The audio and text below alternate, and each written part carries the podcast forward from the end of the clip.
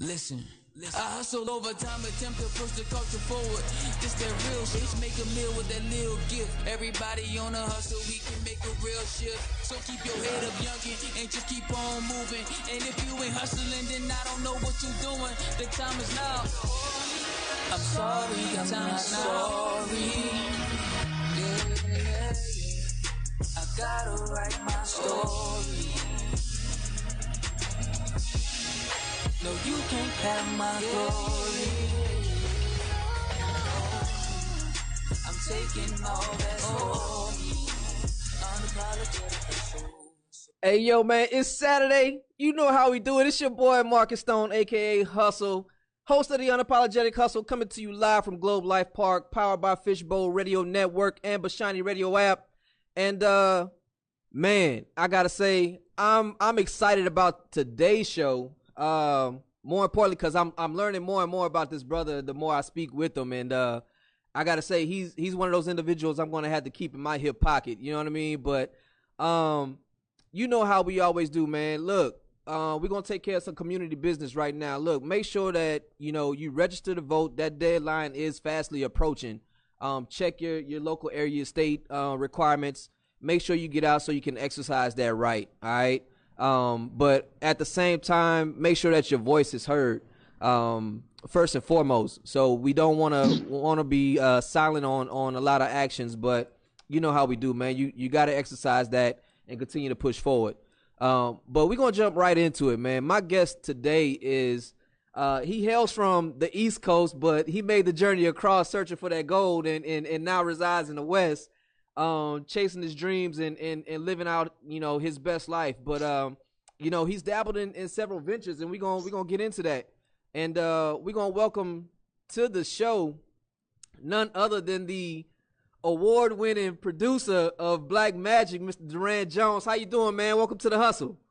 What's going on, brother? Thank you for having me, man. Thank you for having me. Man, you know, uh, it, it's it's uh, the more we talked, I, I, I kept saying, man, it's kindred spirits, man. We we have a lot of similarities, and uh, I, I I like to hear your vantage point from from your journey because that's that's what the hustle is about, man. You know, you found various avenues um to pursue to be the greatest you, and uh, I want the people to understand who you are and and and what that's been like. So, who is who is Duran Jones?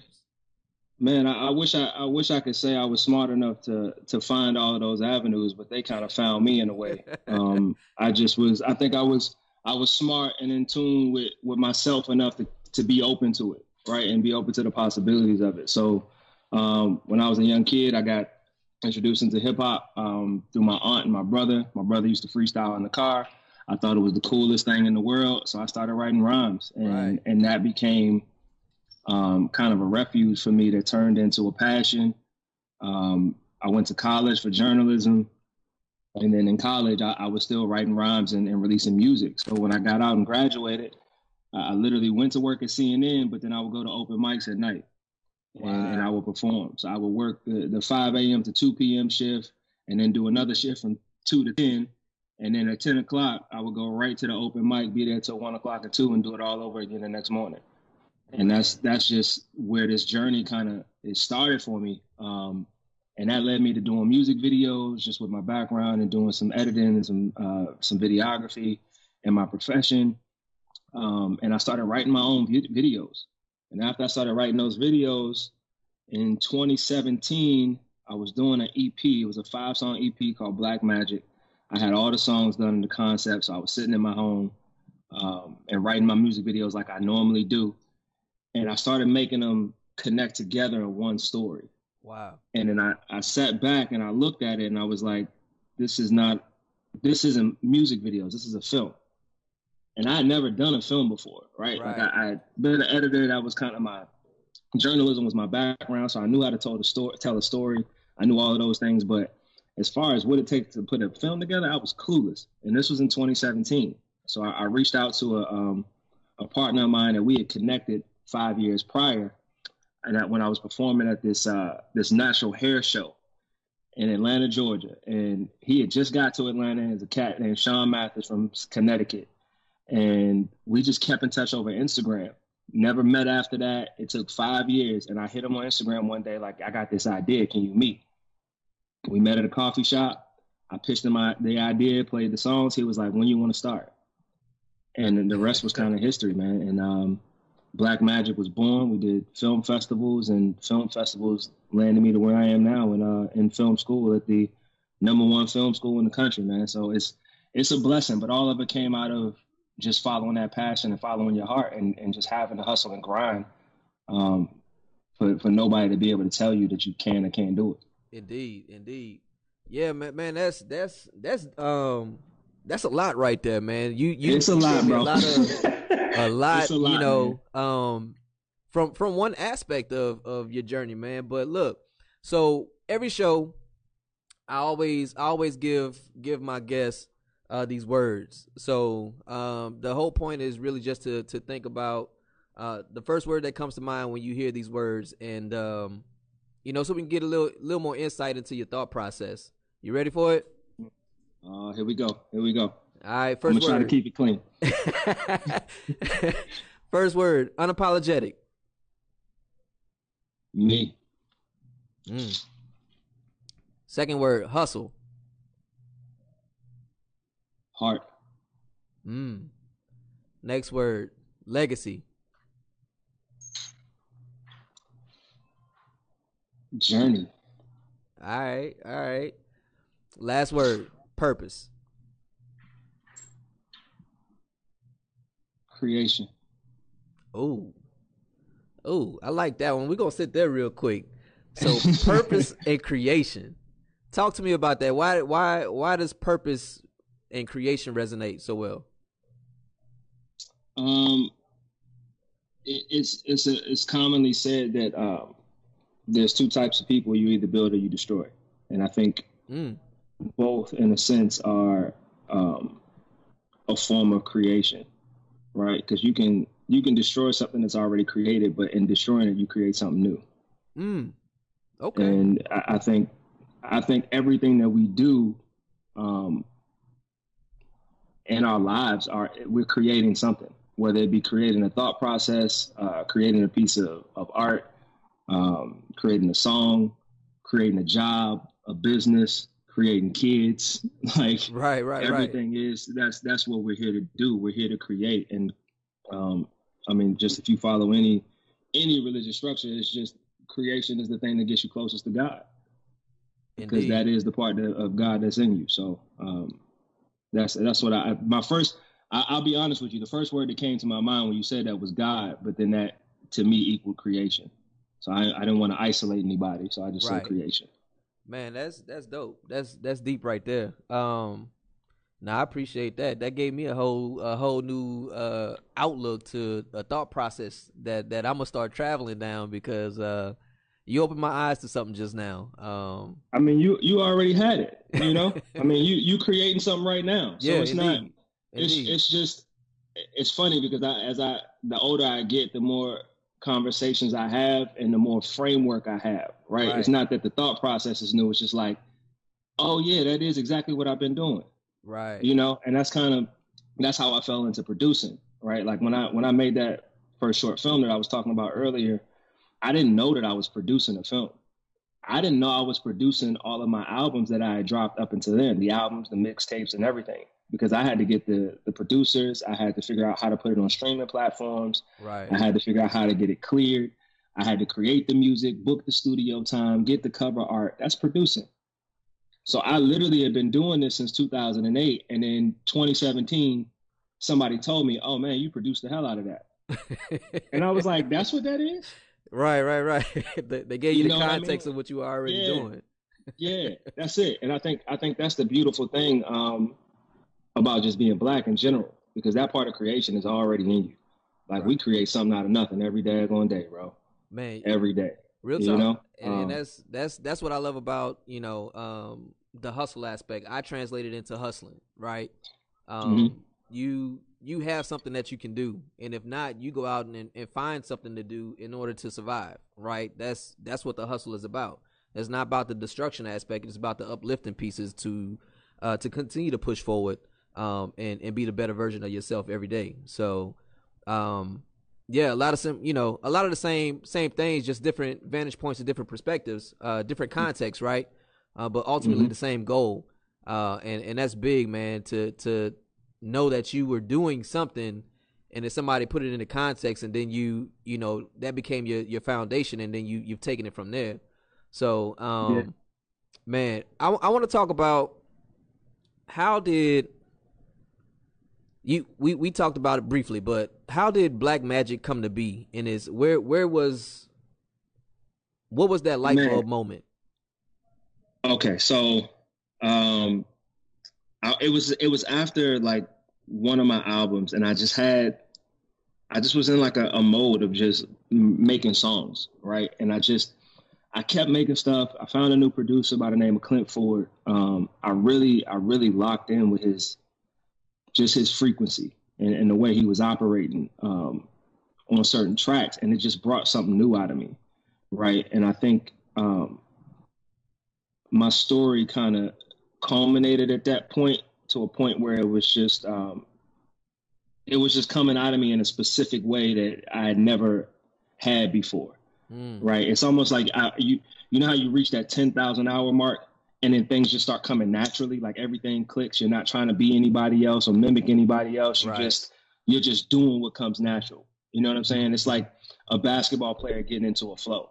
Right. He can't tell you how he just made that dunk. He just did it. You know what i'm saying? Yeah, steph don't yeah. tell you how he actually the mechanics of pulling up from half court. He just does it because he's done it so many times. And i just i reached that mark. Um and and this this project man it was it was it was a part of my heart, it was a part of my fears, my family structure.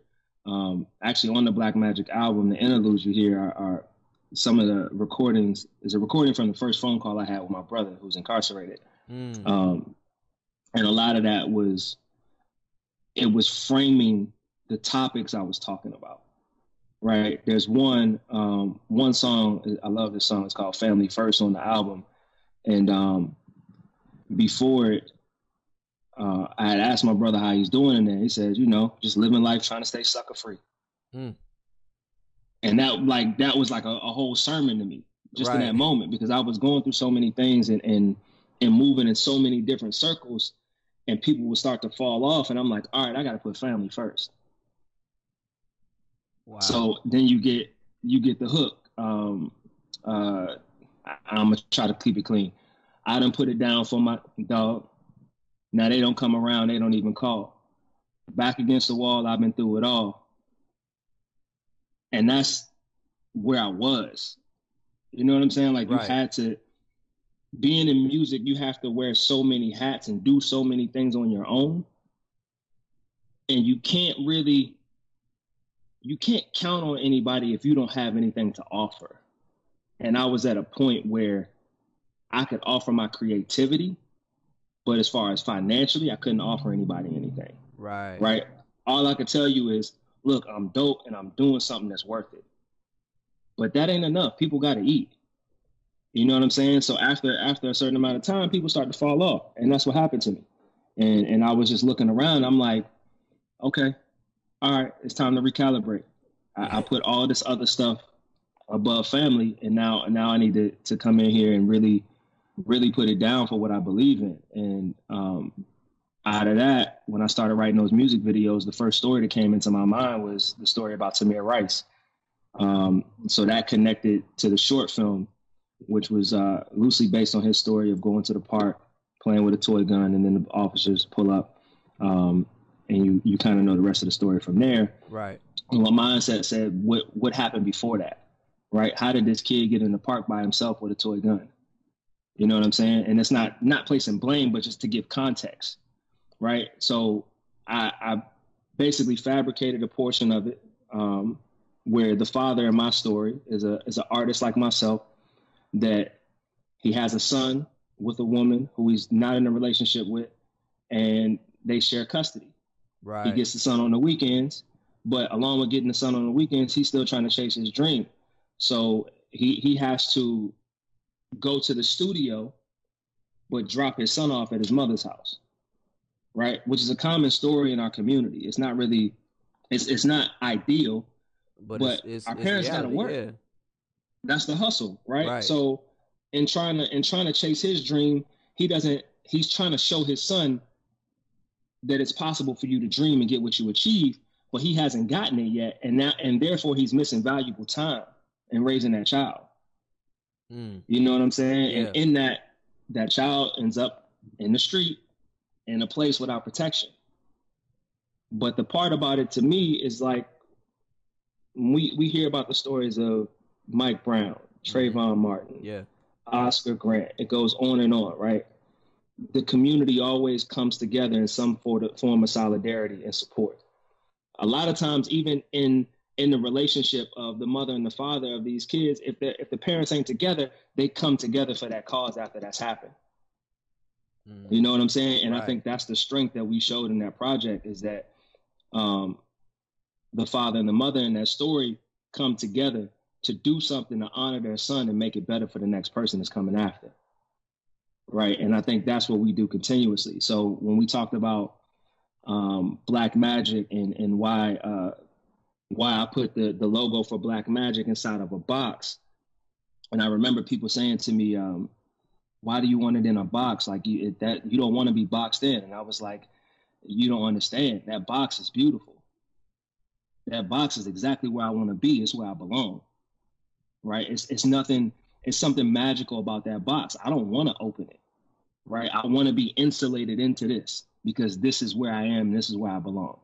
And I think um, that's how we have to start thinking. It's like we always want to be open to the world and everything else. It's like, no, nah, man, if you if you want my story, you gotta come inside this box. Because that's where my story coming from. Right. And it's for these people that are in this box. Yeah.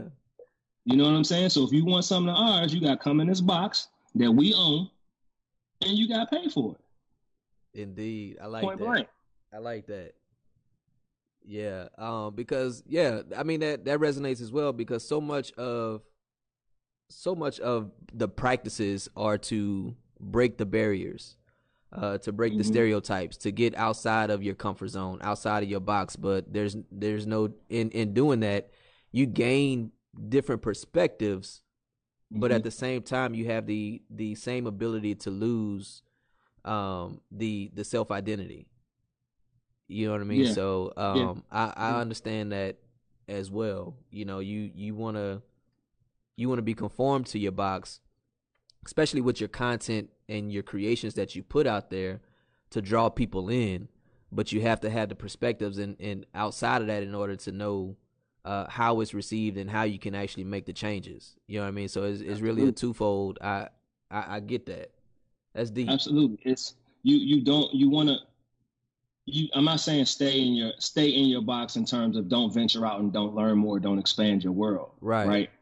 But when you do that expansion, bring it back to the box because it just makes that that the that capacity that much, for yeah. that bigger. You right? increase your box. It, yeah, you increase the box. You increase you increase everything around you, and that's that's what for so long we had a tendency not to do. Right, like you get a little bit of money, the first thing you want to do is move out of the neighborhood, and I get it. Yeah. Right, because we come out of these situations and these circumstances where it's not ideal, and the first thing you want, just as a human, or even eh, eh, as a being or entity, is safety. Right. That's instinct. You know, that's survival of the fittest. It's just survival in itself. So I, I get that, right? But remember what you did it for. And that's why I was saying I had to kind of recalibrate and, and start thinking about family. Right. And and to go back to what you were asking earlier, like the legacy that I want to create and what I want to leave behind and who I'm leaving it for.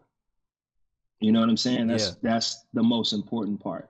I'm yeah. not saying that um any of us should should leave ourselves vulnerable, um, like so many of, of our fallen soldiers before, like Nipsey.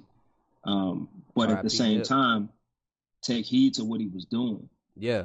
For that area. You know what I'm saying? Like that's beautiful. He was expanding the box. Yeah, he he he bought the he bought the strip that he hustled on. Exactly. And, yeah. the, and the box was so, it, what really happened is that the box was so small for so long that it just ended up swallowing them whole because nobody had attempted to expand it before. Man. So now you're getting into like really trying to cultivate a thought process and cultivate people to understand that there's something larger than what we're doing in this box. You know what I'm saying? There's right. beauty in it, but there's a larger purpose. Um, I remember I watched an interview with um, Ryan Coogler when he was talking about when he went to Africa um, to kind of do some research for Black Panther. Right. And um, he was saying that when he went over there, he was seeing a lot of the customs and and stuff that we do is what they do, right? He was like they had a um, they had an event at the house and the elders were um, in the backyard and the, the women were in the kitchen cooking and then the kids were out in the front yard he was like, "Oh, this ain't nothing but a barbecue." Yeah. and the dude and the dude, dude, told him he was like, "Yeah, we, we like to keep our family, the, the youngins out in the front because it shows that we're wealthy, not wealthy in terms of money, but that our family is large and we're prospering." Mm. So when we look at our neighborhoods and people be like, "Oh, y'all hanging on the corner, y'all loitering, y'all look like a gang," nah, that's wealth. We here, we survive. That's what we we're showing you we're the showing generations. It. Yeah. You know what I'm saying? Like, and that's that's we got to take that mentality back, man. And it's so much stuff that I'm I'm just learning um, by exploring the contents of that box, and, and so much of my work is surrounding that. Um, the theme of you, you your past creates your present, but you determine your future. Indeed, yeah, man. That that that speaks a lot, man. Like, um, you you talking about the the wealth aspect, and um, it made me think about uh what I see a lot on, on social media now with the uh, individuals doing the generation, uh, so many generations of, of their, their mothers or their fathers or you know the, the those those types of things where um, there was one where it was I think it went back six or seven yeah, was, generations. All women. Yeah, and I'm yeah, like, man, that's that's beautiful. That beautiful. was beautiful. like, it's, it's, my story is kind of similar. My great grandmother just turned 93. Wow. Um, but yeah, my, my, my grandmother had my mother young, um, and my mother had me young, and I've kind of I, have kind of put a halt to that because I'm I'm 35 with no kids, so they all looking at me like I'm crazy. Like you, um, like you messing up the generation, man. yeah, exactly, exactly. As I as I talk about creating wealth, right? Um, but yeah, I, I just um I'm expanding the box, as I would like to tell them. Right? Yeah, I'm expanding the the box, and I don't have no kids, but I got a hell of a dog right now. He's he's pretty damn good to me. So yeah, uh, what is a, a giant schnauzer, right? Yeah, man. Yeah, man. That's my buddy, bro. That's my buddy, Pharaoh. That's my buddy. That's what's up, man. Hey, yo, man. Y'all know how we do, man. It's your boy Marcus Stone, aka Hustle, um, host of the Unapologetic Hustle, man. And we coming to you live from Globe Life Park, powered by Fishbowl Radio Network and Bashani Radio app. And uh, my guest today is none other than the award-winning producer, Mr. Duran Jones. And uh, yeah, if y'all haven't heard him, it's because he in here starstruck. My my co-host, Mr. PL Coulter, man, is in the building, man. Tell yes, I, I, am. I'm very very happy to be here. Thanks for the invite back, Mr. Hustle. A pleasure to meet Mr. Jones. I'm soaking it all in. I appreciate you, brother. I appreciate you being here. Man, so yo, um, tell me, tell me, like I I understand you you you talked about you know the CNN and then open mics. You know what what was that? Not necessarily the transition, but what was the I guess the mindset at that time? Like, what were were you really trying to focus on achieving the the dream of the journalism aspect, or was it understanding that journalism wasn't what you really wanted to do? It was it was in other avenues. Yeah, that that's that's exactly what it was. I mean, it, journalism wasn't the end all be all for me, and I kind of knew that. Um, and I started putting, I started taking eggs out of, of, one basket and putting it in another at that time. And it was at an interesting time because I just graduated college with a degree in journalism, and I'm working at one of the, the, the biggest news networks in the world. So you would think you would be happy, Right. I'm looking at my paychecks and how many hours I'm spending in this building, and I'm like, nah, I'm not.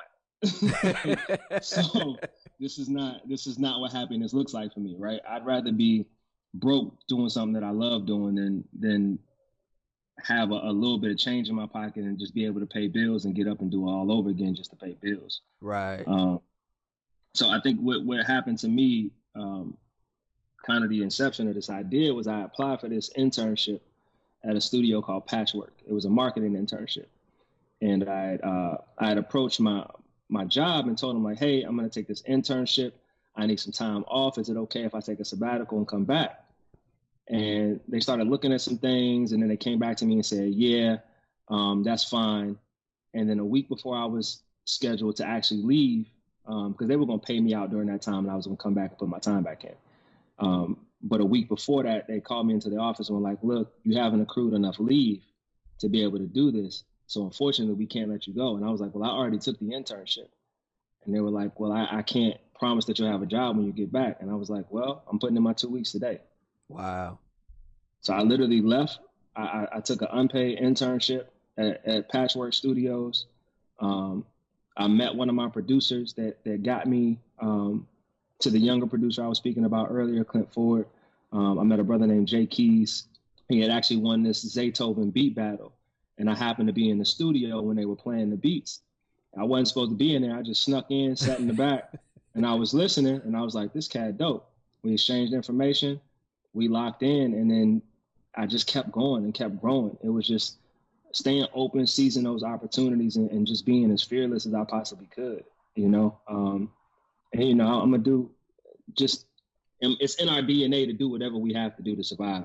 Absolutely. So I, I would wait tables, bartend, um, a couple other hustles I won't name, and um, yeah, just doing whatever I could just to to make sure that I could chase this dream that I finally wanted, outside of like causing harm to anybody. Right. You know, um, and that that was important to me. It was important for me to bet on myself at that point in time because I was I was tired of um, valuing the time I could spend creating on my own off of somebody else's market value of me.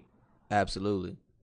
I, I resonate with that hundred percent, man, and, and I, I try to um, continue to encourage my following that, you know, you're your number one fan, you're your number one support, um, and and you have to you have to know that you can do it, you can create it, uh, before anybody else will actually see it in you. Like, you know, if if you if you start doubting yourself, then everybody else is gonna pick up on the doubt that you have of yourself right? Absolutely. You you have to be your, Absolutely. your biggest cheerleader, um, and and you know invest 110, um, 200 if that if that's the case, you know, to make what you the dream that you're given, right? Um, because we're all we all have dreams, um, and they're not given to everybody. It's given to you specifically, right? It, it comes to you is it from from the creator, right? So you're you're the one that has to put the action um, and hustle into actually making that happen. So, exactly. man, that's Exactly. that's that's big. Yeah, I, I think it, it.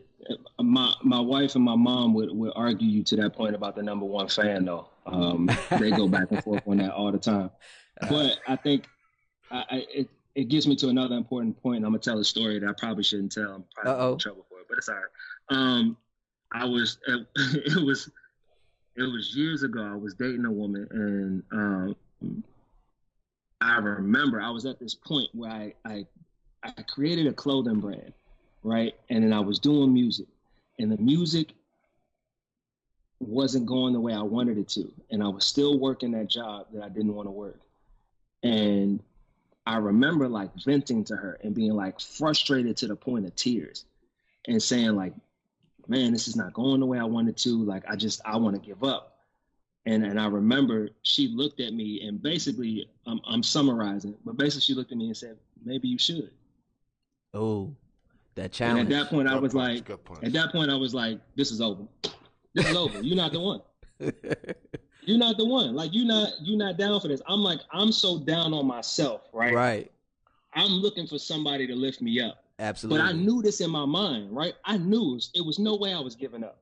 Cause it's just not it's not in me to do that for this dream. Right.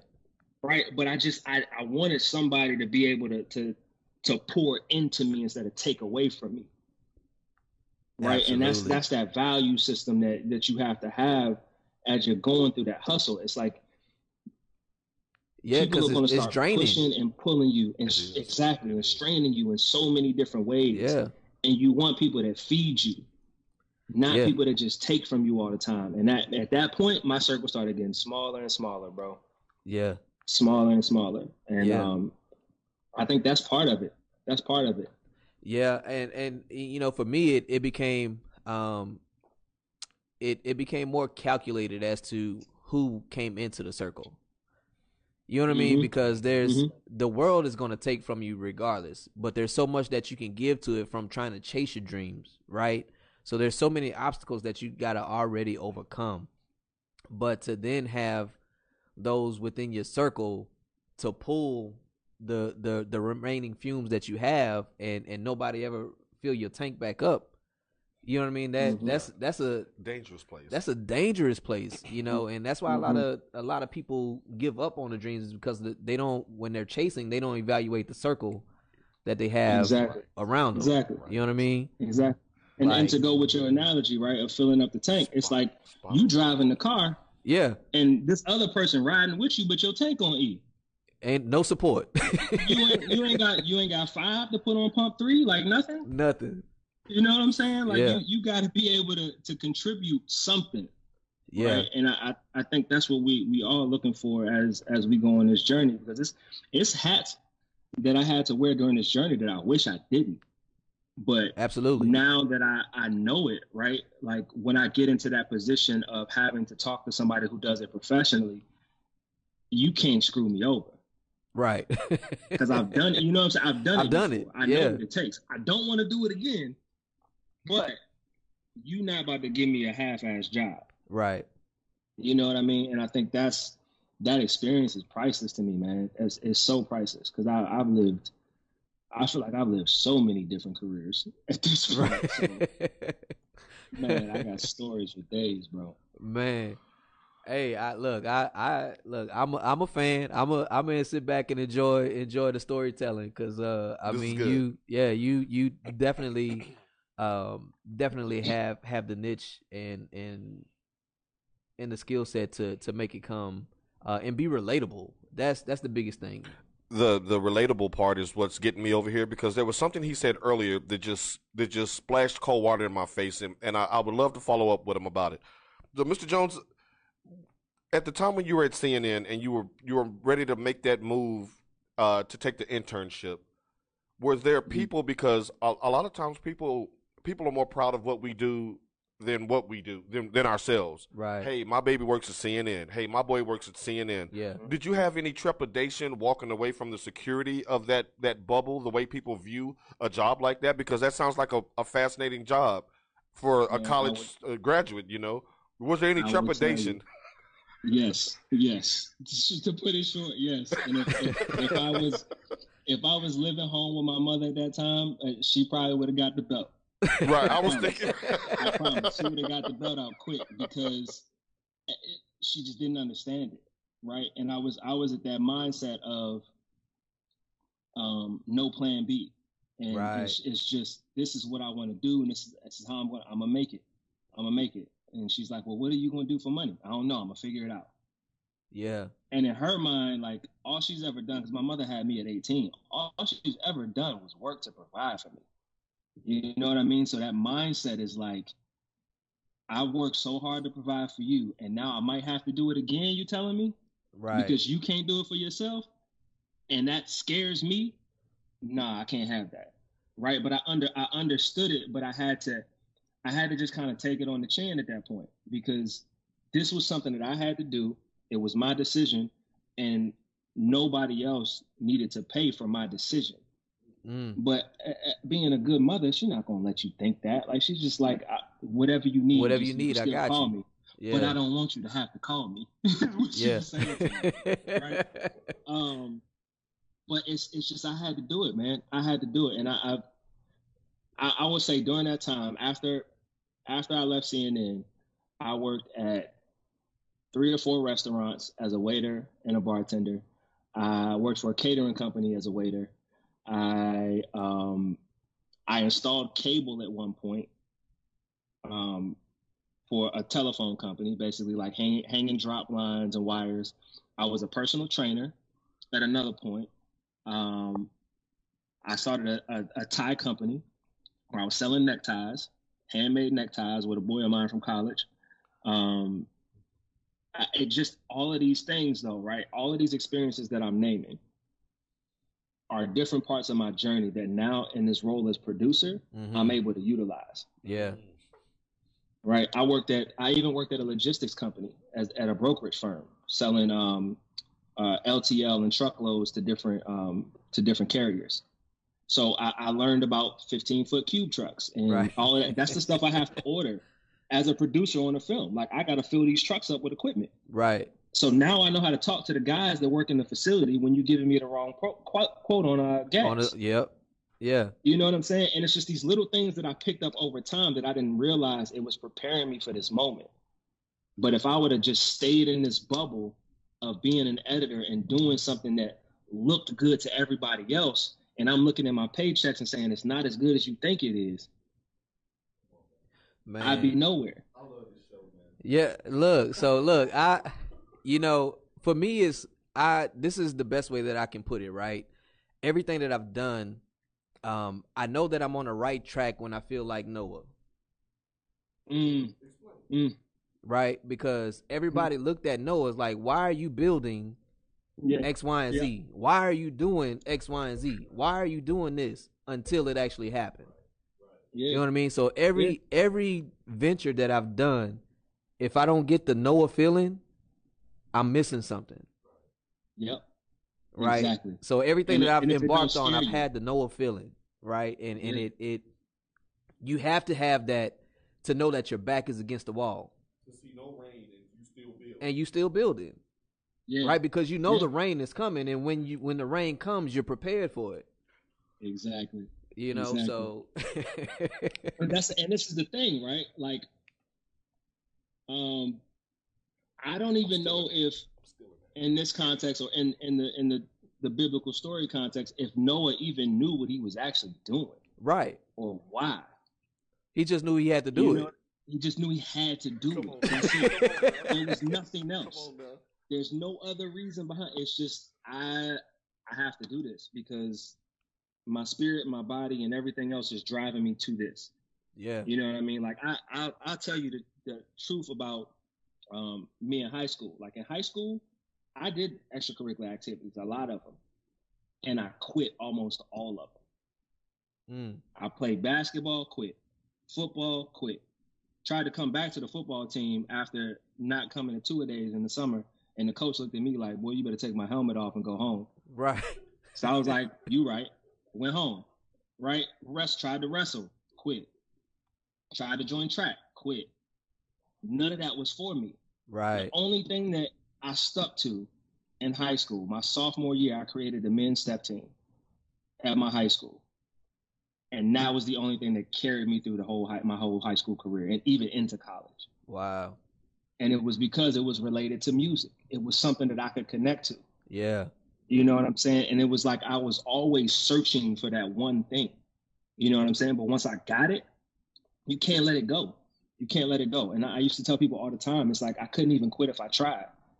And if I told you then I quit, well, now you know that's a lie because you're hearing this in another song. Yeah. Yeah. You know what I'm saying? Like, I'm gonna wake up tomorrow. It's gonna be a hook in my head, and I'm gonna have to put it somewhere. Like I, there's nothing else that I can do. Yeah, me You know, me me um, saying I quit is is you know uh, a status check for those that's around me. Exactly. exactly. Exactly. Let me see. You still on this ride? Right. Yeah. If I quit, you got to give me five dollars for gas. Period. Right. So- You've been riding. No, You've been riding for a while. exactly. You need to you need to you know time, I'm like- collecting right now because I'm done. Facts. Facts. Um, but yeah, man, that's that's there's a track on the, the Black Magic album called "Losing My Faith" that addresses that. Um, and I just talk about like everybody's perception of what it is that you're supposed to do and and how. And in the second verse, um, that's like one of the my favorite verses I ever wrote. Um, they say things ain't working out as planned. They tell me don't plan, just put it in God's hands. I'm counting blessings. But when that don't work, they say the man without a plan is just lacking direction. Mm. So all this guidance that I seek sound like guesses to me. One degree I'm not using, and this debt ain't cheap. I stare inside Medusa's eyes, get stoned to hide the pain inside, but when the house decides, the same problems arise. There's no escaping. How's a man supposed to feel when the gifts that God gave him, the world throws it back in his face? What do I lack? One step forward and two steps back. So like the viral videos, I'm just running in place. That was at the time when the University of Maryland was doing the little the shuffle back and forth. But that's how long I've been doing this. Man. Right? It's it's to the point where things come to me and I have to do them. And it's, it's, it's there's no explanation for it. Right? And sometimes people on my team while I'm creating these films, they'll hear me say things and they'll like question me on it. And I don't have an answer. But I'm like, I know this is right because I'm being led to do this Indeed. in this specific way. right. And it's like, I just need you to trust me. You know, but I mean, through that journey, I've learned um, to trust myself. Because if you would have told me in, in 2012, when I was writing my uh, my album, that I'd be in film school in, in California, I'd have been like, "You crazy? right. How? How? I'm not even making films right now. How?" Man, look, So, I. I share that same thing, man. Because uh, again, if if you would have told me last year, I, I don't even have to go back that far. If you would have told me last year that I would I would have a a show, a platform syndicated show that and killing it. and, and that that is teaching entrepreneurship and and the the mentality, the mindset aspect that it takes to win, right? Um, to have talked to individuals of your caliber, such as yourself, right? Um, to reach. I mean, I mentioned last last week that I got my analytics um last week, and and I am my show touches over nine hundred thousand Oof. over nine hundred thousand, and that's that's all this year. But had you told me that last year that that this would have come to pass, I would have been like, man, eh, there's no way, there's no way. way. But you you you mentioned it when you have when you're given a direction, you don't know what the finished product is. You just have to travel that road, and that's what I did. I traveled that road. This show has been therapy for me. Point Yeah. blank. Period. Yeah. it's definitely been therapy for for a lot of us and and and I can speak for the staff here at Fishbowl Radio. He came in with such uh, a focus and such a hustle mentality that that that it kind of um it it spread through a lot of the other hosts. You know, his his name started getting around. People wanted to start getting him on other shows, myself included. There was just he had this he has this gravitas, and the one thing that he has in common with all the guests that he brings on, all of the guests have this gravitas about them. It's like, like I know you're a winner. I don't know why yet, so I'm gonna sit here and listen. now he'll tell you I run his board, and he'll look over at me, and I'm staring into the screen like I'm watching a TV show. so he'll have to snap his finger like, "Hey man, it's time to go to break," because I'm soaking it in. I love to work this show because I get to meet people like yourself, Mr. Jones, like week in and week out. It's the best seat in the house, and like the humility, the focus, the hustle that you all have that common thread with. It's just, it, it, it's um, it makes me proud, and I tell them all the time, I'm I, I'm a proud man watching watching this show and being a part of this show because you all make us proud each and every week, and I'm rooting for all of y'all to succeed because it's, yeah, I, because I get to hear your stories firsthand, and, and yeah, Man, I, I appreciate that, man. It, it means a lot. Yo, D. So, um, look, I tell the people how they could get a hold of you, man. How how can they see your work? How can they, you know, support you, um, in a, in the ventures that you have going on? Uh, how can they, you know, your social media tags, and then uh, once you do that, man, we'll we'll we gotta pay some bills after that, but uh, we'll come back and sure. and uh get into some more. You you can reach me on Instagram and my website. It's all the same. It's I am Duran. Um, I am Duran.com, and that's I spelt like your third one. So E Y E A M D U R A N, and that's everywhere. That's what's up. That's what's up. Man, look, make sure y'all go in and uh support, you know, um the Black Magic the Black Magic uh short film, I mean, is award winning. Um make sure you go in and, and watch that and, and run that up. I know he has some more things in the works. Um I got a sneak peek, so I'm not gonna divulge any of that information. Y'all gonna have to wait. We gonna we gonna keep y'all on a cliff waiting for this greatness. Um, but uh, working We're working it out for sure.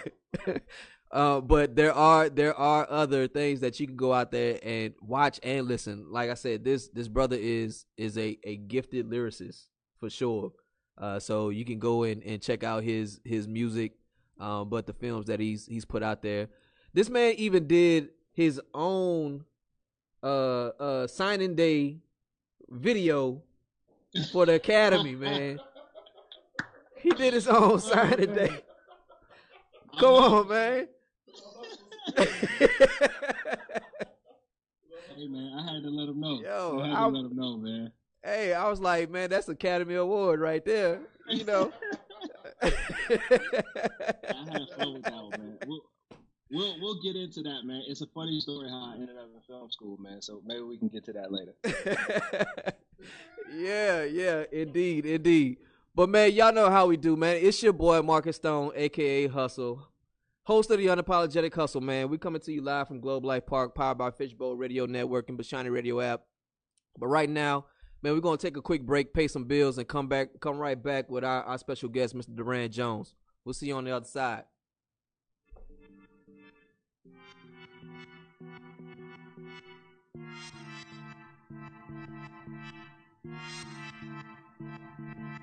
Jones.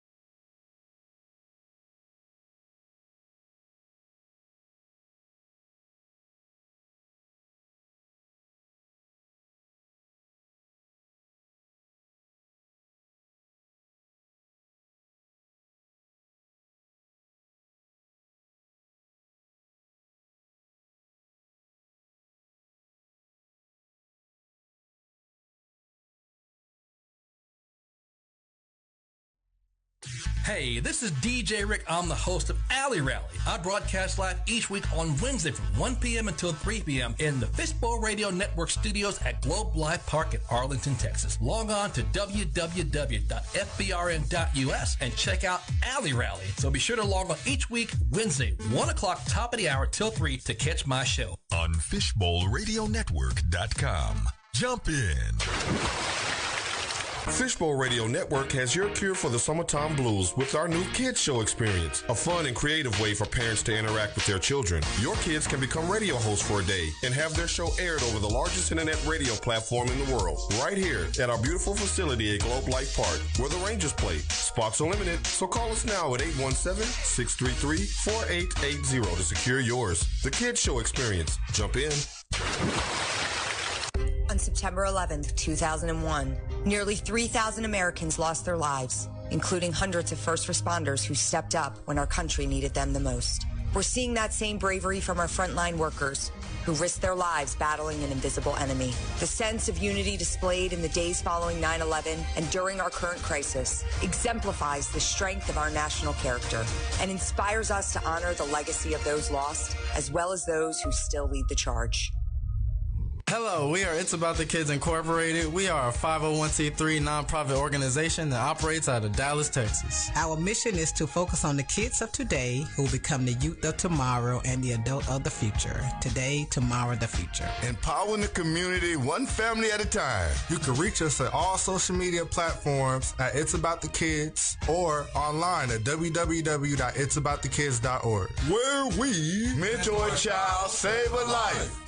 Hi, this is Diane Marion Eunice, and I am a licensed marriage and family therapist. For the past nine years, I have worked with over 300 couples in the areas of sexual health, communication, and conflict resolution. If you are interested in rebuilding connection and intimacy with your partner, please contact me today. I can be reached at 682-201-8175, or you can email me at diane at letstalkrelationships.org or visit my website at www.letstalkrelationships.org. And remember, you can't heal if you refuse to deal. The 46th annual Harambe Festival. This year's theme, Seeing the Future in Our Children. The festival will proceed on October 31st, 2020 as planned, just in a different format due to COVID-19. Local families and those from surrounding cities will receive free treat bags, care packages during the drive-through giveaway, and participate in early voting, starting at 10:30 a.m. until supplies last. Held at the MLK Junior Community Center located at 2922 MLK Boulevard, Dallas, Texas 75215. Donations are welcome. Be sure to follow us on Facebook for our live stream of music, poetry, culture, and more. For info, call 214-978-7164 or visit harambedallas.org. Here's today's STEM tip.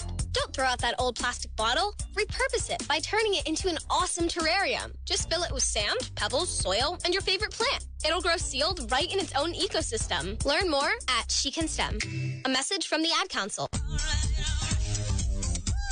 Fishbowl Radio Network. FBRN.US. Jump in.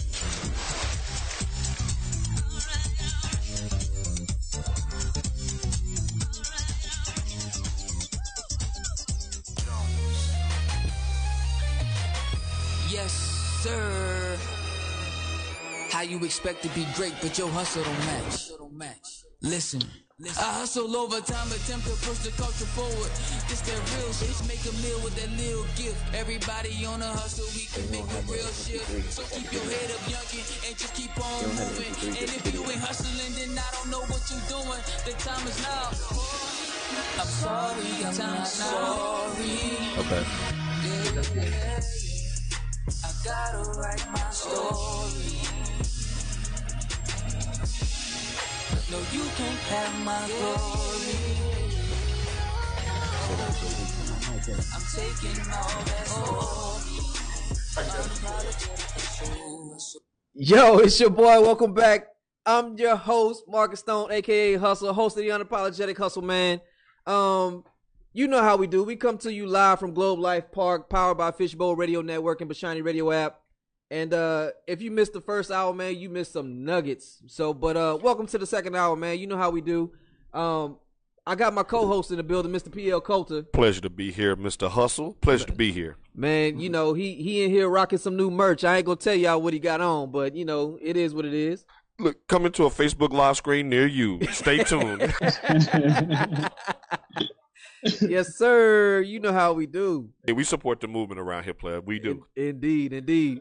But uh, you know, the the star of the hour, man, is none other than uh, you know, my indeed. guest, uh, Mr. Duran Jones, uh, the award winning producer of Yes. uh, Black Magic. Um, you know, he I, I'm I'm gonna toot his horn a little bit, man, because this dude is so so humble and modest, man. Like this dude talks to Spike Lee. You know, like he he does like he's in in that in that realm. So he he he's not you know he don't want to elevate himself, but I, I'm a, I'm gonna let the people know who who in the room with him. So we had him on for a whole hour. He never name dropped He Spike. no, I'm gonna drop for him. Hey man, that's a good look. Man, I told you it's a crazy story how I got here. I told you, man. It's- I mean, the only No. only only thing he going the only name he gonna drop is Pharaoh, and that's his dog. hey man, that's my boy. That's my boy. Y'all buckle up for hour number two. Hour number one was a blast. Yo, No, man, I, I, I'll tell you, I'll tell you, it was crazy. That that happening was surreal to me, um, because you know that's kind of a that's in, in our in our community. That's the filmmaker we know.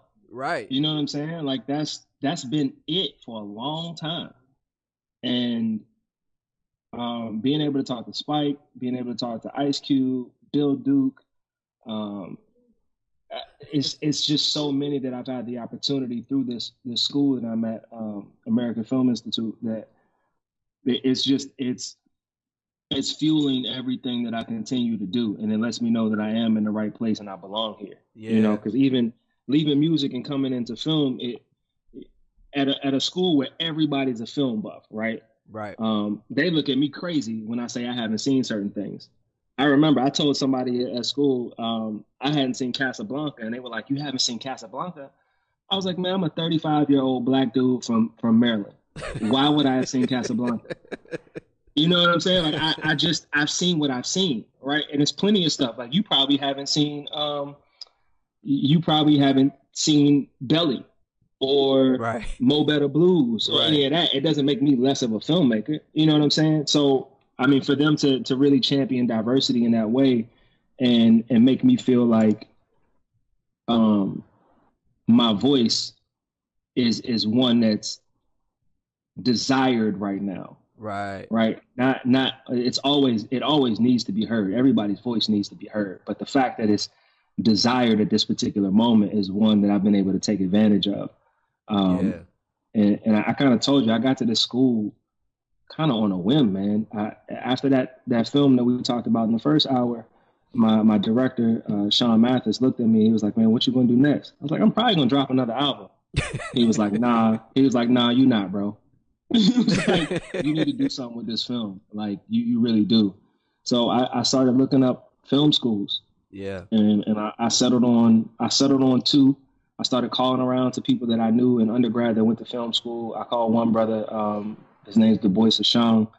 Um, and I, I I cherish this conversation to this day because it's forever gonna be a part of my story. I called him because I thought he went to one film school and I was asking him for a letter of recommendation. And he was like, I mean, I can write you one, bro, but I went to AFI. And I literally said to him on the phone, and I, I I'm not capping at all. What's AFI? And he was like, Bro, I'm gonna send you a link. Um, send me that film that you did. I've been meaning to take a look at it. He Right. called me back after looking at that film for 10 minutes and was like, What the F are you doing? he was like, You better not apply to that school. You better apply to mine. And I'll walk you through the application process, write your recommendation letter, whatever you need. But you don't need to go there. You need to go here. Wow. And then that's that's where that video you were talking about earlier, the the draft, the signing day came from because Yeah. it was it was literally out of me not thinking that these upper echelon schools were even worth me looking at. You know what I'm saying? Like I, I didn't think I had the credentials to be there. But it was somebody seeing something in the work that I'd already created and saying, nah, you definitely belong, bro. And not only that, they want you. Man, You know what I'm saying? Like that's that's priceless. And this is a cat that's younger than me. Man, that's amazing. I mean, that that's that's the that's the one of the biggest things to actually receive is when when people give you the stamp of approval when you don't even feel that it's worthy. Like you you know Come because on. we we get so ingrained in the grind and the hustle to to to create that we don't actually understand that the value of what we already created is already there. Yeah, exactly. And that's that's a part of the hustle, right? Because you're always trying to you're trying to outdo yourself from the day before. Right. It's not that you're looking at other people around you. You're just looking like, uh, I can nah, do I could have done this better. I could have done that better. this ain't really where it's supposed to be. Like, let me get this straight. And then I get to the school and I'm like, oh, okay. Oh, I can do this. Yeah. I, I can do this. Yeah. You know what I'm saying? I, there was a, we had this class in in our first week, and I, I remember they played this this short film, and I'm like, I'm looking at this short film, and I'm like, I have no idea what's going on right now. It was like super artsy and way left field. Um, it was about incest, and then it turned into the music video at the end. I'm like, bro, I don't know what's happening, right? And everybody's standing up, and they like commenting on the films. Like, I think she meant this when she directed this part, and this camera angle meant this, that, and the third. And I'm just sitting there in my seat, like, should I say something? Nah, I ain't gonna say nothing. They're gonna look at me crazy. And I just kept hearing people talk about it and break it down. I was like, you know what? I'm gonna say something. so I raised my hand and I said, I have no idea what this film is about. No idea. To me, film is about effective communication, and whatever Right. this person was trying to communicate, I didn't get it. So to me, the film failed. Wow. And the professor literally was just like, thank you. Thank you. I sat down. We took a break from that class. I get out in the hallway. About 10 people came up to me saying, thank you for saying that because I ain't get it either. And I said, oh, oh, okay. They follow y'all status just like quo. yeah, y'all just like me. Y'all was scared too. Okay, uh, now I now I know why I'm here. Yeah. Right. I, I'm I'm here to be that voice to say, yeah, something ain't right. Right. And that, and that's not to say that I'm always going to be right in my assessment, but my assessment is always going to be truthful and honest. And we get a habit of, as black people in general, especially black men, silencing ourselves because we feel like our opinion is going to make us an outcast or put a spotlight on, on us in a negative way Right. or make us look aggressive or anything else. And I said, you know what? I'm tired of that. I'm tired of that. Yeah. So one of the first films I pitched, man, I, I pitched it as a whole spoken word wow. in front of an audience full of white people, and they were looking at me like standing ovation. and I was like, dang, this is crazy. Change change the narrative for sure. Yeah, man. Man, that's big. That's big. So, um, I want to I want to shift gears just just a little bit. Um, I want to shift gears to the CNN interview and Skittles in Arizona, and uh, how that came to be. What has it meant? And um, I mean, I know it's still relevant uh, because we're still dealing with those things, but I mean, talk to me about that experience, um, and and how it has, what has it done for you, um, as a male since, uh, as far as the work that you're doing and within the community, in the film school, and and those things. It um, it first it, it came out of out of hurt, out of anger and frustration, right? Because I I grew up at a time, um, when there was it was Rodney King, and then after Rodney, I think it was Amadou Diallo, and then the list just kept spiraling. Right. And Amadou, I think, was in 1999, and at the time I was 1999. I was what 14, and that wasn't the first time I had seen it as a 14 year old kid. You know, um, and and that that frustration just after a certain amount of time, it just weighs on you when you look for any way to, to speak your mind that you possibly can. And sometimes they don't come out in the best ways, but in this particular instant, it, it, it did. Mm-hmm. Um, and it, it wasn't out of like trying to do something or make it be something. It was just out of conversations that I was having with people I was that were in my creative community. Um, my producer Mike Aaron was like, "Man, you should write something about um, Trayvon." And I was like, yeah, you're right, I should. And he sent me a track. He was like, man, hey, look, I got I got kids. Do this one for my kids. And I was like, all right. And I think that just gave me um, gave me a responsibility. You know, when we talked Right. about legacy earlier, that's like the thing I keep thinking about Yeah. right? It's because it's it's I don't have my own kids, but I feel like what I'm sharing is for not only my generation but for that younger generation. It's, it's kind of like like Pac said, like I may not I may not uh, change the world, but I may spark the the mind that does. You know, and it's it's just putting that out into the, to the ether so that people can can pick up on it. And in this particular instance, they picked up on it in a way that I I wasn't even prepared, bro. Right. Like that that CNN interview, like if you if you really look at me and assess my body language, I'm a nervous little child in that interview, that whole interview. Because this was a company that I was working at. And that happened during the time when I had left and I told you earlier I took that I took that internship at Mhm. that studio. So they reached out to me. I don't even think they were aware that I used to work there. Wow. So I just walk, I walk in the building, and my old colleagues are like, "What you doing here?" I'm like, "They about to interview me." They're like, "For real?" I was like, "Yeah." I'm about to, I'm about to go upstairs and, and sit with Fredricka in a minute.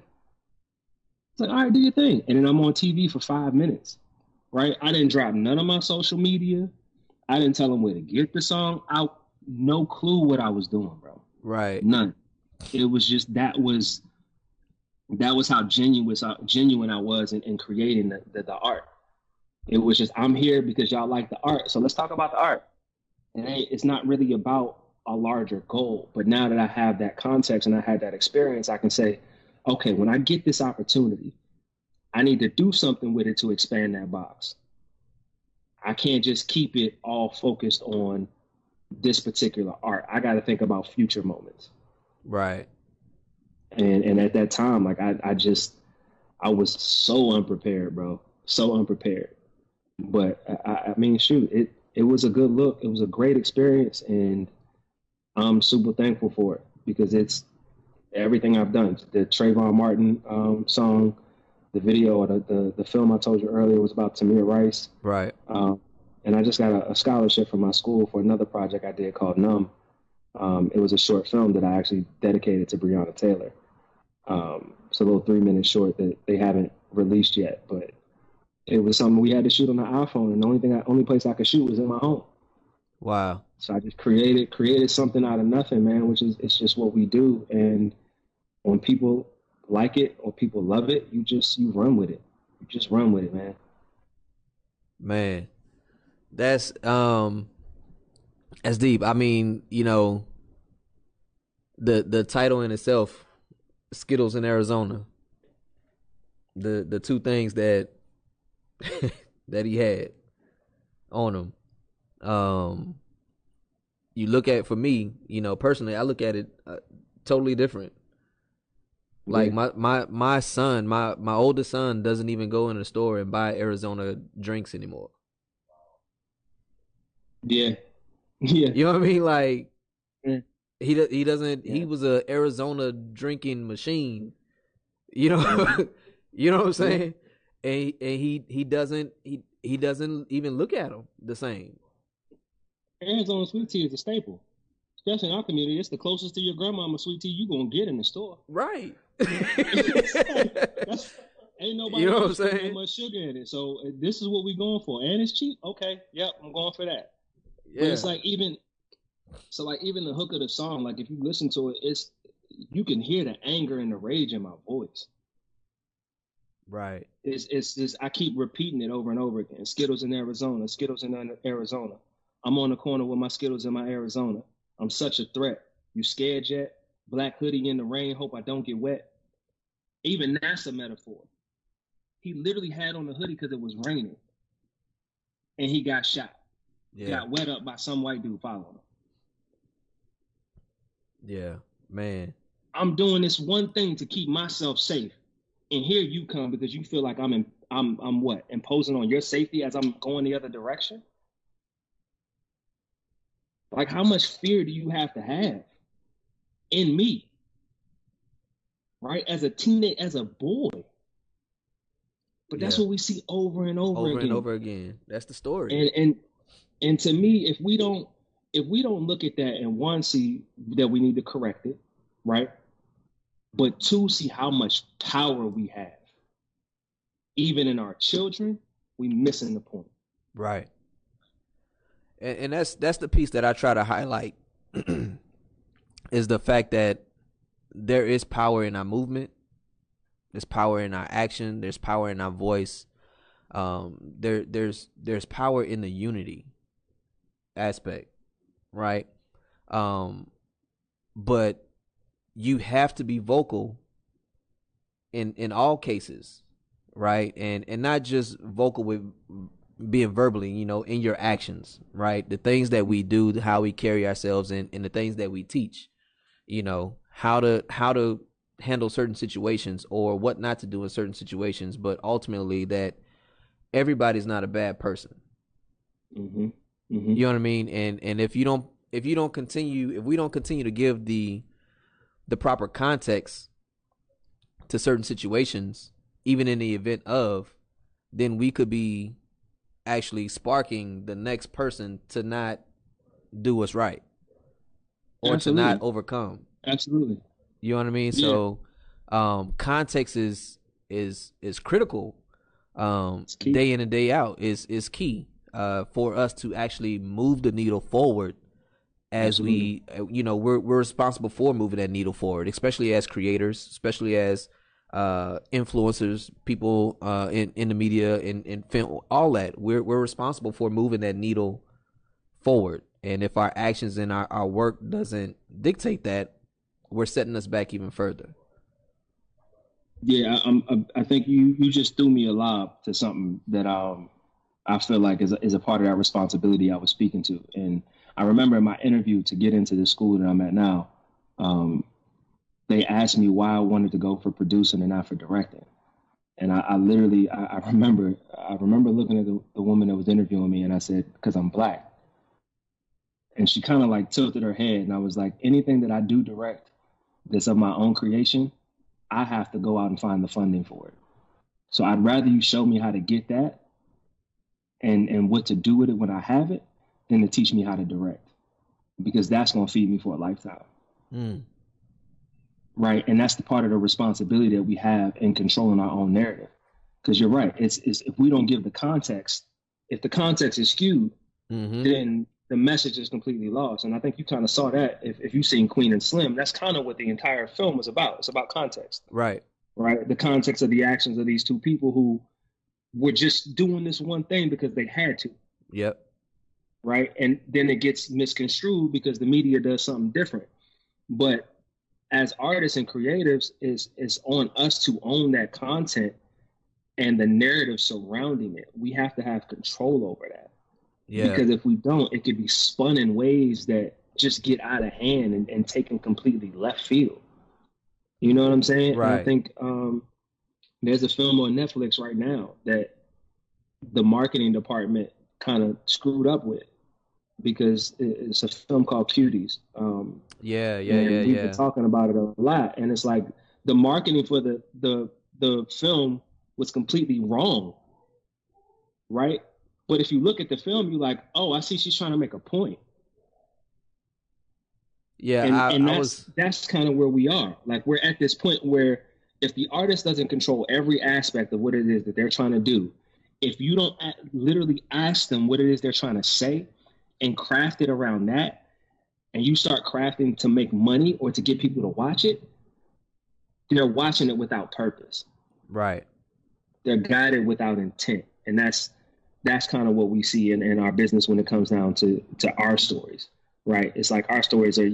We usually we have plenty of, of directors that can tell Boyz n the Hood and and Paid in Full and Belly, right? But when it comes time to, to do uh, Birth of a Nation, now all of a sudden the narrative gets changed Right. because we don't have control. Man, it's it's um and you're starting to see more more of the um intent to control right? The intent to Mm-hmm. to ensure that the narrative stays for for what the actual meaning is, right?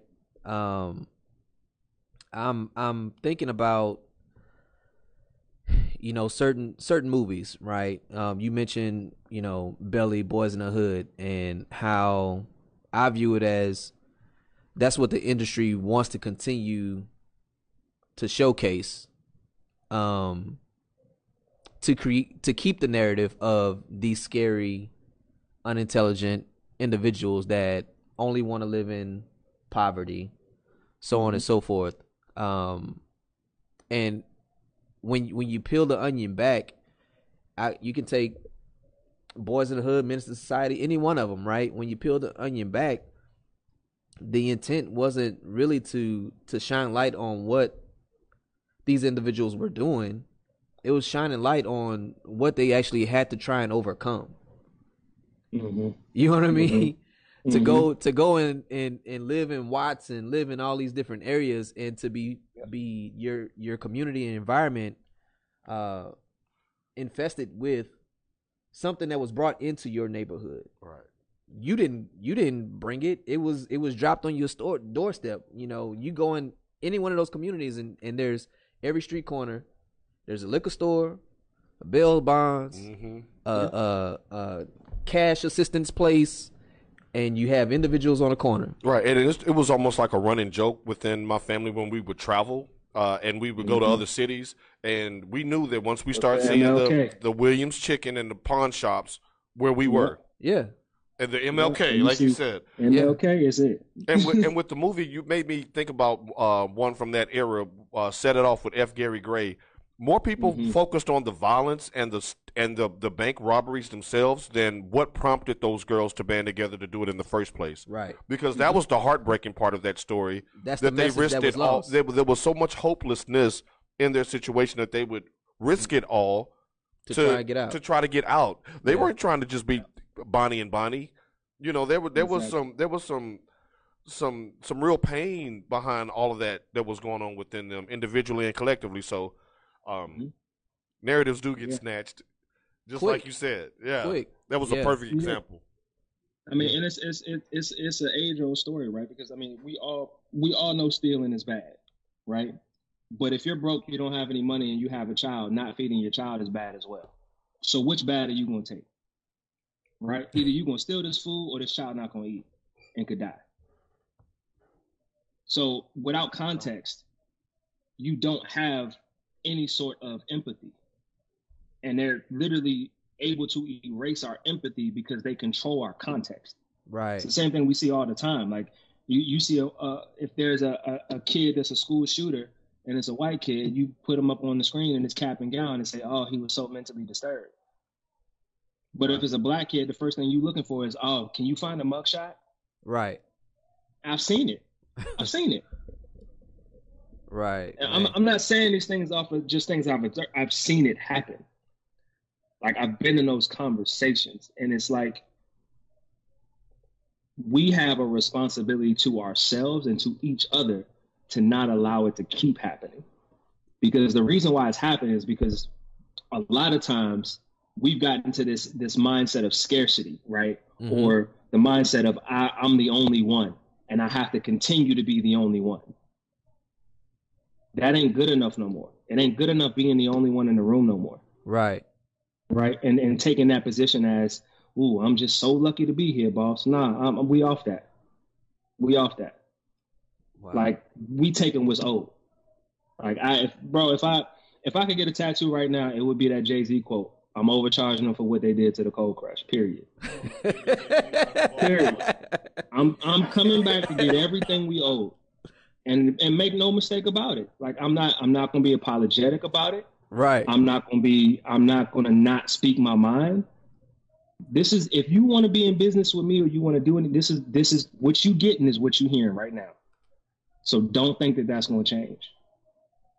Man. Yo, that's that's that's deep. Um uh, I can't I'm, I'm gonna have to, you know, take some time on that one cuz I'm a, I'm gonna have to reevaluate a couple things that's uh that's in play. um, for the future, man. But yo, look, I want to. Well, actually, let me do this. Y'all know who it is, man. It's your boy Marcus Stone, host of the Unapologetic Hustle, man, and uh, you know where we come from. Globe Life Park, powered by Fishbowl Radio Network and Bashani Radio app, man. And uh, my my guest today is is none other, man. I I, I got to keep saying it. The award winning. If y'all didn't hear me the, the other times, the award winning short film producer, Mr. Duran Jones. Um, and he has been blessing us with some nuggets and gems and information, man. Um, make sure that y'all y'all continue to to to support. Follow him on Instagram. Um, that's I am Duran on all platforms. Uh, website whole whole nine. So um, and that's E Y E. Okay, E Y E am Duran. Um, and we're, we're we're talking about his journey, man. His his journey through uh school to work to understanding that the the work piece wasn't what he wanted to going to open mics to creating and producing his own videos uh, which were actually short films. Um, you know a little mini series i'm gonna call them um, but it led him it led him to to be on his path man uh, his path forward his his true hustle um, and his message is clear uh, and I, I, see it more and more the more that I speak with him um, and, and view his his body of work. Um, I, I want to take this time, man, to to offer this to you. Um, know you have my support, brother. Um, I I applaud what you're doing. Um, continue to be the trendsetter that you are. I I, I know firsthand the journey is not easy, um, but uh, if there's anything I can do to assist you in your journey, man, uh, to continue to tell your story from your vantage point, let me know. Um, first and foremost, it, yeah, Just keep keep doing what you're doing, man. Like this is it's so necessary because this is a part of us controlling that narrative. Yeah, right. Because these these recordings, these conversations, they they're not going away now. You yeah. know, um, one thing I, I, I had clear in my mind from the point um, when I decided to do music and release it is like words are the only thing in this world that you can't take back. Right. Once they out, they out. They so out there. you better use them with some kind of purpose or some kind of intention. And um, you you're, you're you're allowing me right now to give context to what it is that I'm trying to do, and I, I'm I'm definitely thankful for that to both of y'all. And I'm thankful to Mr. Jones for crystallizing in one word the reason why I always said I always felt proud when I would watch your show because you allow your guests to provide their context and to control the narrative. Mm. It's like if you go back and watch all of your your shows in a row, it's like a syllabus. Mm-hmm. You know, uh, you know, a step by step guide to to to a hustler's ambition. Right. From from mm their point of view, not something skewed, not something where people can twist it and, and, and turn it from the from their mouth. This yeah. is what I did. This is how I overcame. This is these were the tools that I put in place to to accomplish. When you get it straight, direct like that, that's you know, so to be the the, li- the liaison between the hustle and the hustler's ambition, mm-hmm. man, that's a beautiful mm-hmm. thing. Hey, salute. it is. It is, brother. Yo, and that's that's the that's the responsibility, man, and that that that creation we talked about and he takes That's it serious, and I and I applaud him and you as well for taking it serious and and being another face out there that we can be proud of. To when they start to to push the old narrative, we say no, but but but have you considered such and such? Have right. you seen Mr. Jones? Yeah. Have you followed his story? Yeah. Like like we can always tell our kids now. There's another way to do it. Yeah, indeed. And and, and and what doesn't involve bricks and and ports and you know mm-hmm. some of mm-hmm. the cliches mm-hmm. that that we've all grown up with man. Mm-hmm. I, I'm a. I guess you know I'm gonna be transparent um, in this moment because just because of what what just happened. Um, this this platform, and the reason I I feel that I do it that way because I understand what it's like to not have the voice that's heard. Mm. You know what I mean? Because people that can see you in a certain light and already have an opinion formulated, right? I did 17 years in the military. I had a voice to a certain uh, a voice up to the the the level of rank that I wore. You see what I'm saying? I always Mm-hmm. had somebody that can can say, "Oh no, that's your voice is not relevant at this point in time." Right? You handle what's below your rank, so on and so forth, right? But even in that same aspect, to have the voice to say that I'm proud that I've served because me serving afforded the opportunities and the the avenues for individuals to do what they do on a daily basis. Mm-hmm. There's still pride in that aspect, right?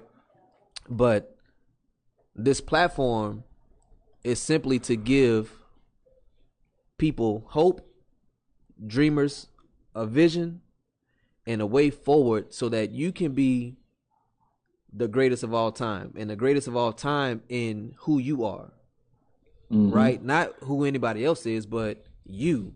You got to be your greatest version of yourself each and every day right? So that's what that's what i see my legacy being. That's why i pour so much into what i do and growing the platform so that more people can have that opportunity to tell their story from their vantage point from their dream because it was given to them. So um that's why i say it's therapy for me. Right. Because- this is that's awesome. That's really awesome. you know it gives back to me as much as i put into it right? And and to to to have mr duran on on the line and to hear his story and the similarities but our journeys were different.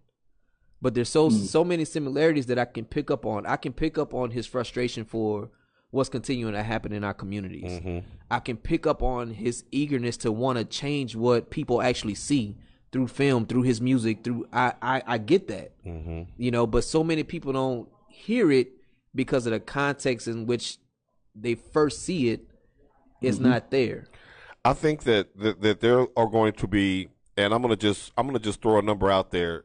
There's going to be thousands of people who are going to hear his first hour segment when he was talking about transitioning from corporate America to following his dream and how his mom would look at it. Like it was so relatable. Right. It hit right in the in the spirit of who we all are because we've all, you know, that that may have not started with anything. You get a little bit of something, it's hard to let go of that for something bigger. Yeah. Yeah. Especially when you know it's coming every two weeks. yeah yeah Man. to go and let that That- go after all I've been through to get this, man and and the Man, fears that other healthcare, people can. 401k, Sallie Mae was getting paid back. Yeah. Boy, you talk about stress. Like Right. I, like that hit me right in the core of my spirit. At, you know when he said that, and it encouraged me, and Yeah. it's going to encourage a whole lot of other people who may have fallen into to corporate America, but that's not really God's purpose for their life. right That like, it's a season of provision, but how do you get from that season of provision to what he's doing now, which Yeah. is walking out his true purpose? yeah This show was a roadmap for that, and I'm and I'm, I appreciate him for being honest about it. yeah for saying, yeah, it was scary. Yeah, I had some trepidation. So all so the ones that coming behind him can can feel the fear, but not let it swallow us. indeed Because we've seen a, a living, tangible example of what faith looks like when you just conquer that fear and step out anyway. man That's what this show is about, man, and that's why, I, like I said, I beam with pride. I've been I've been sitting here. I got a remote in front of the TV. I really enjoy this, this show, and I, and I appreciate uh, all of the people that you bring on, and, and all of the people that back home in my city, that's not as big as Dallas. That, that take that. Hey, let them believe too. yeah You're reaching people in all corners of the world. You both are, and I and I wish you both continued success, and that your platforms continue to increase because you all are being obedient with it. Man, absolutely. Look, I wanna I wanna take the time. I wanna shout a couple. You know, we got the the people tuning in on Facebook. So, uh, shout out to my my cousin Ro. Shout out to our brother uh, Rick Snipe Duran. He he tuning in, man. Thank you for Um, your service, brother, and thank you for linking me with this, man. Yeah, uh, Miss Hattie Hess. Uh, thank you for tuning back in. Um, yeah, shout out Miss Hattie. Uh, those of you in the NY, man, she she has her own business barbecue uh, spot. Uh, so make sure y'all go and support. Uh, hey, Mama, Mama Connie. Uh, my mother is tuning in. Yeah, Mama Hustle. Uh, my my my aunt Sylvia. Thanks for tuning in, Auntie. Uh, who else we got? Um, uh, my cousin Kim. Hey, thanks for tuning in. Appreciate y'all support. Um, before we get back to the show, yo, look, check this out. Uh, so Fishbowl Radio Network is um, uh, right now it is the award season, right? Um, so you know, man, your boy, your boy uh, is in a couple categories, man. So I need y'all to go and go and vote for me, man, at fbrn.us. Go and vote the unapologetic hustle to be uh, show of the year and host of the year. Right, man. not just a couple of categories, the categories. Show of the year and host of the year. I need y'all to vote for your boy. I got Tennessee backing you up. Hey. We we we gonna get those emails popping. We supporting the movement. Yes, indeed. Make sure That's you go to, to fbrn.us, man, um, and go to the award section and uh, submit, cast your vote, man. The awards. Hey, I mean, you're in the big box. I'm in a, you know, let's make that happen, man. So I, I again, I appreciate your support, your love, uh, and and the growth that we've experienced, man. We're we're touching nine hundred thousand plus, so uh, I, I I hope that I can get at least uh one vote from each of you. Okay. Mm, talk about it. hey, you know, I I do what I do. I do it for the people, man. Indeed. So, um, but let's let's get back to it, man. Look, um, we we touched on it. Um, I want to go ahead and cue it up, man. We touched on Arizona and Skittles, man, and you you were able to provide the context for it, but um, I want to take this this quick break so that people could actually hear Arizona and Skittles, and then uh, we'll get back to the conversation. message is, is uh, to the parents of uh, Trayvon Martin. Um, you know, if I had a son, he'd look like Trayvon. And, um, you know, I think they are right to expect that all of us as Americans uh, are going to take this with the seriousness it deserves and that we're going to get to the bottom of exactly what happened. Skittles in Arizona, Skittles in Arizona. I'm on the corner with my Skittles in my Arizona. I'm such a threat. You scared yet? Black hoodie in the rain, hope I don't get wet. Skittles in Arizona, Skittles in Arizona. I'm on the corner with my Skittles in my Arizona. I'm such a threat. You scared yet? Black hoodie in the rain, hope I don't get wet. Tears in my eyes, blood in these streets. They hearing my cries as loud as they lies, but now I'm deceased. I got rest, but baby, there was no peace except for pieces of my flesh that they left on this concrete street. My life has been an issue ever since Emmett Till could whistle. And if you picking strange fruit, get a knife or that noose. Cause the poplar tree is very unpopular. But let me fight some dogs, and I bet they face be popping up.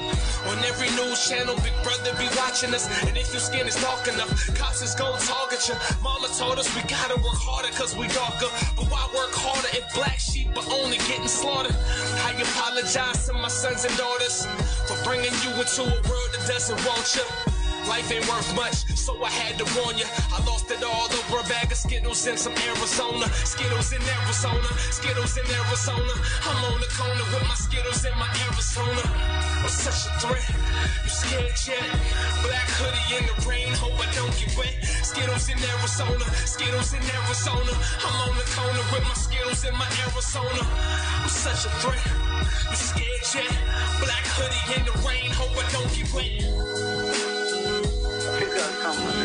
His hands. I don't know what his deal is. Shots fly, doves cry, don't let me die. Did you see what he was wearing? Yeah. A dark hoodie, like a gray hoodie. When And shots fly, doves cry, don't let me die. Skittles in Arizona, Skittles in Arizona. I'm on the corner with my Skittles in my Arizona. This guy looks like he's up to no good or he's on drugs or something. It's raining and he's just... Skittles in Arizona, Skittles in Arizona. I'm on the corner with my Skittles in my Arizona. He's got his hand in his waistband. And he's a black male. Skittles in Arizona, Skittles in Arizona. I'm on the corner with my Skittles in my Arizona. I'm such a threat. You scared yet? Black hoodie in the rain, hope I don't get wet. Skittles in Arizona, Skittles in Arizona. I'm on the corner with my Skittles in my Arizona. Yo, man, it's your boy Marcus Stone, aka Hustle, man.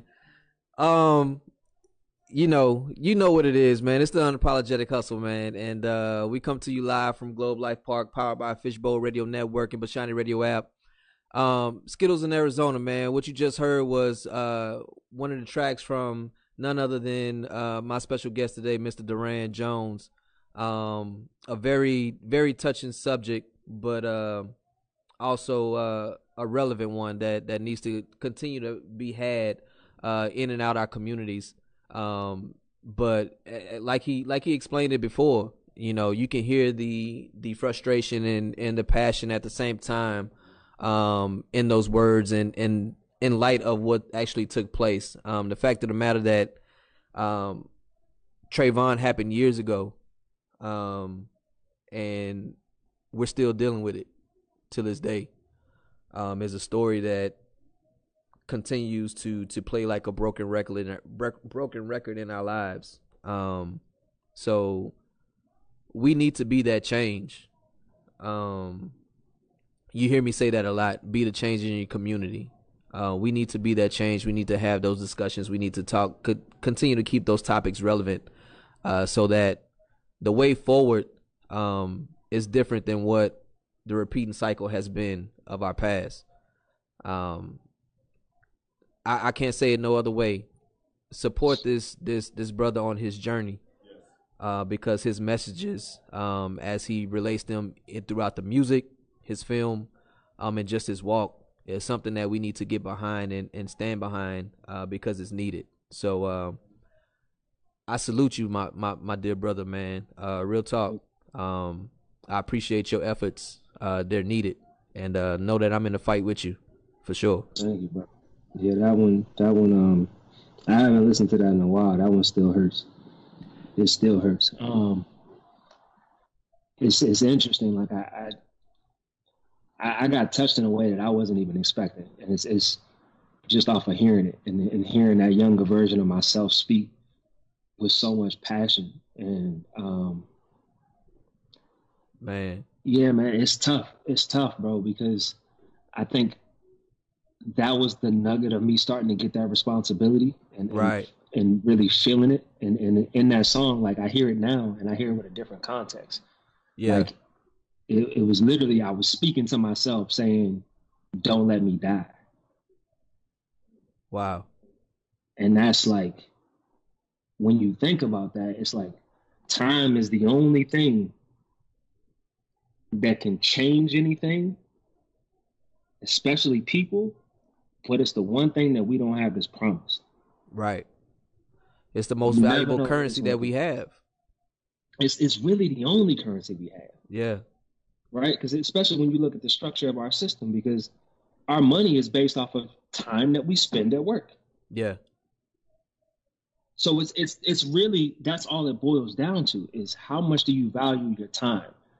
How much t- how much do you value that dash that dash in between when you're born and when you die? Yeah. Yeah. And that's that's your currency right there. Yeah. And like that that just spoke to me in a oh man, a huge way. Huge way. Man. I, I, I like to tell the following, man, you know, you we're we're taught to uh to invest. Invest early, uh and invest consistently in order to to create the wealth that you're you're looking to gain. Um I, I I often take that same analogy, but say you know the currency that you should invest is the the currency of time. You know we're we're given a certain amount of time, and we don't know when it'll expire. So if you're not investing yeah. it wisely to leave the legacy that will continue on to be that generational uh, wealth that is needed in your messages and in your walk, then um, you need to you need to reevaluate yourself. You need to reevaluate. Yeah. You know, um, we have to leave something. What's going to be said when my time is up? Exactly. Exactly. And that's not to say that it's, it's to, to, to downplay it like it's going to be easy because it's not. It's going to be hard. Yeah. You know what I mean? But what I, what I continue to tell myself is that it ain't, it ain't nothing harder than being born with this skin. Period. Real talk. ain't nothing hard. It ain't going to get no harder than that. So everything else you're doing, it, it it's relative. to what your experience is already going to be. It's, so like you gotta you gotta take account of your wins, your losses, learn from them, um, and not get discouraged.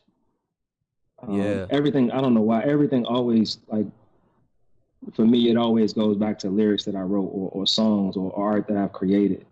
And I, I remember it was a um, a freestyle that I did over this this track um, called DFMN.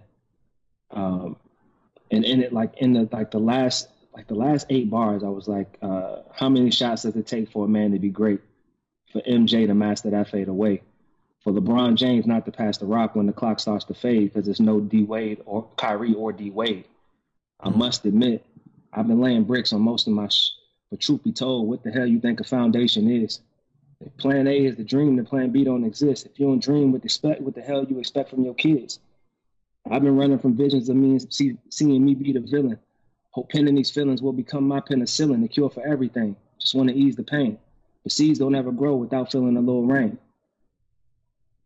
and that that's like that's our entire lives have been when you're born with this skin, when you're born into circumstances that aren't desirable, these are not your choices, right? But so often people want to talk about what we chose without showing what we had to choose from. Right. You know what I'm saying? And it's like that in that in that struggle, in that strife is where you grow. And it's it's easy to say when you're on opposite on the other end of that that that struggle and that strife at certain points to say, oh yeah, I did grow from that. But you got to even see that in those moments when it happens. I got I got to a point in my life where messed up things kept happening, and I just kept saying to myself, "Oh, I'm gonna make a nice song about that." Right. That's gonna be a nice film. You know what I'm saying? Because yeah. it's like you gotta. If you're not capitalizing on your own experiences and your own story, then you don't control your narrative. You don't, and you got to take control over that and and and what you want it to be and, and what it represents for everybody else that hears it. Man. So that's real talk. That's that's straight heat right there. That's straight facts. Um man, look, I want I don't want to. I I, I kind of wish I did have more time, but I want to. Uh, I want I want you to tell the people if you you know any any upcoming projects that you want them to be on the lookout for, uh, that you wanna you wanna you know put out there if there's anything, um, but also let them know how to get a hold of you again, man. Absolutely, absolutely. Um, I'm working on um, my thesis film right now for AFI, the American Film Institute. It's called Five. Um, it's with a writer, uh, a playwright by the name of Keenan Scott II. Um, he he did a play called Thoughts of a Colored Man, and this was a, a story that he had that I'm actually um, adapting into a screenplay, mm. and um, it's loosely based on my situation with my brother and just some of the things he goes through. It's about a um, a young man who gets incarcerated for um, seven years, converts to Islam, and he comes home and has to mend the relationship between he and his mother.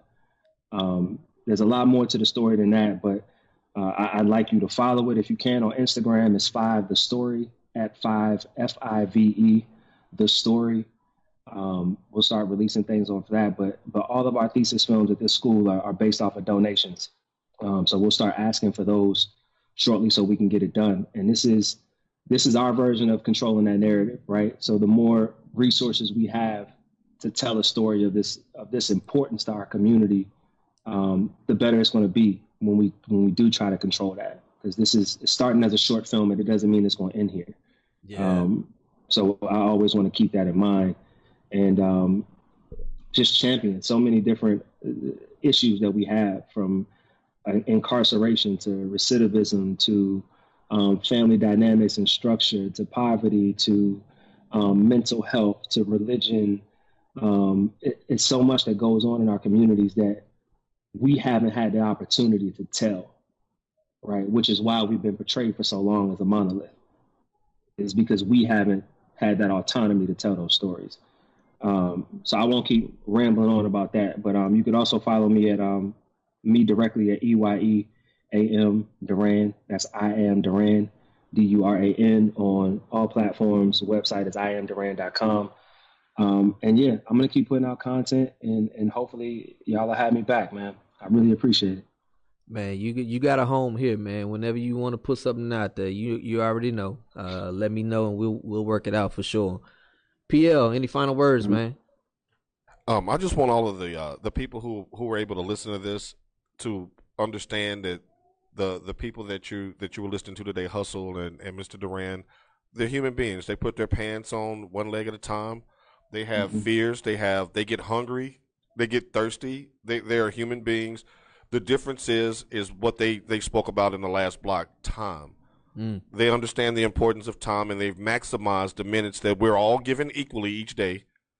And to know that you can look and see real live breathing people living their destiny within the same allotted time that we all are given. And let that be an Mhm. encouragement to you as you push forth this next week. Mm. Man, indeed. Well, you know how it is, Yeah, man. pass the pass the collection plate on that. one. You know, um, you know, I mean, I, I'm appreciative uh, of the following. Um, so I want to send a couple, uh, a few couple shout outs that that I missed earlier. But uh, my uncle Joe, appreciate you tuning in.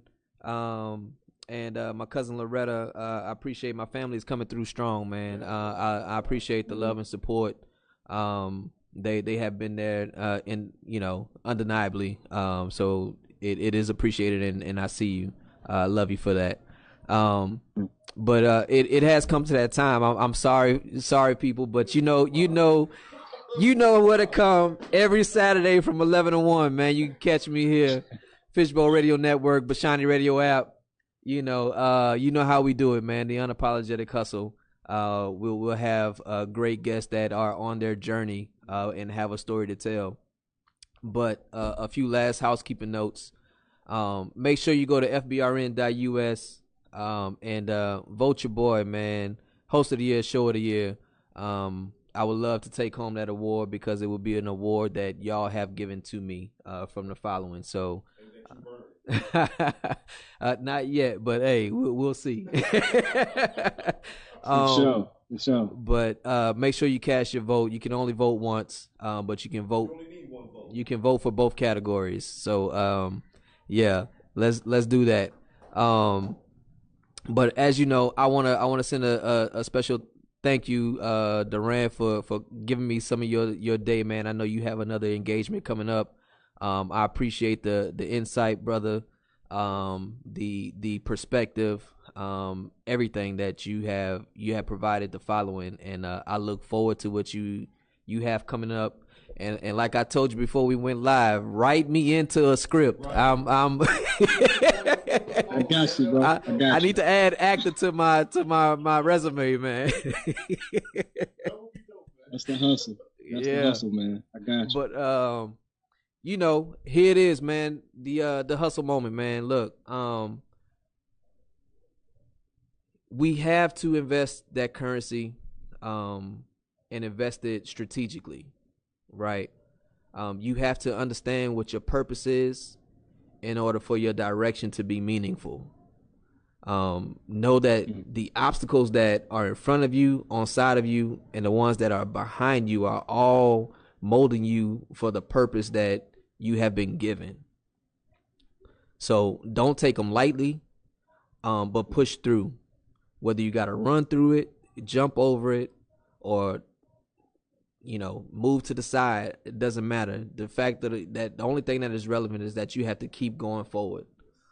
Don't allow your head to be hang, hanging down low. Um, keep it held high, but ultimately invest in your currency, which is time, and activate your hustle. I'm your boy, man, Marcus Stone, aka Hustle. We come to you live every Saturday from 11 to 1, right here on Fishbowl Radio Network and Bashani Radio app. So until next Saturday, we'll see you. We out of here. Mm. Yes, sir. Yeah. They tell me all the time, Levi, you got going on now? You always doing something. Always stay working. I just tell them, how you expect to be great, but your hustle don't match? Listen, the hustle unapologetic. Can't help it, I'm built this way. It's probably in my genetics. Refuse to live my life and just filled with all this bad credit. Been craving the sweet just like I'm a diabetic. I'm too sick, so sick. I definitely need the paramedics. Almost there, I can smell it. Some of y'all pathetic. You get the game, but you never teach it now.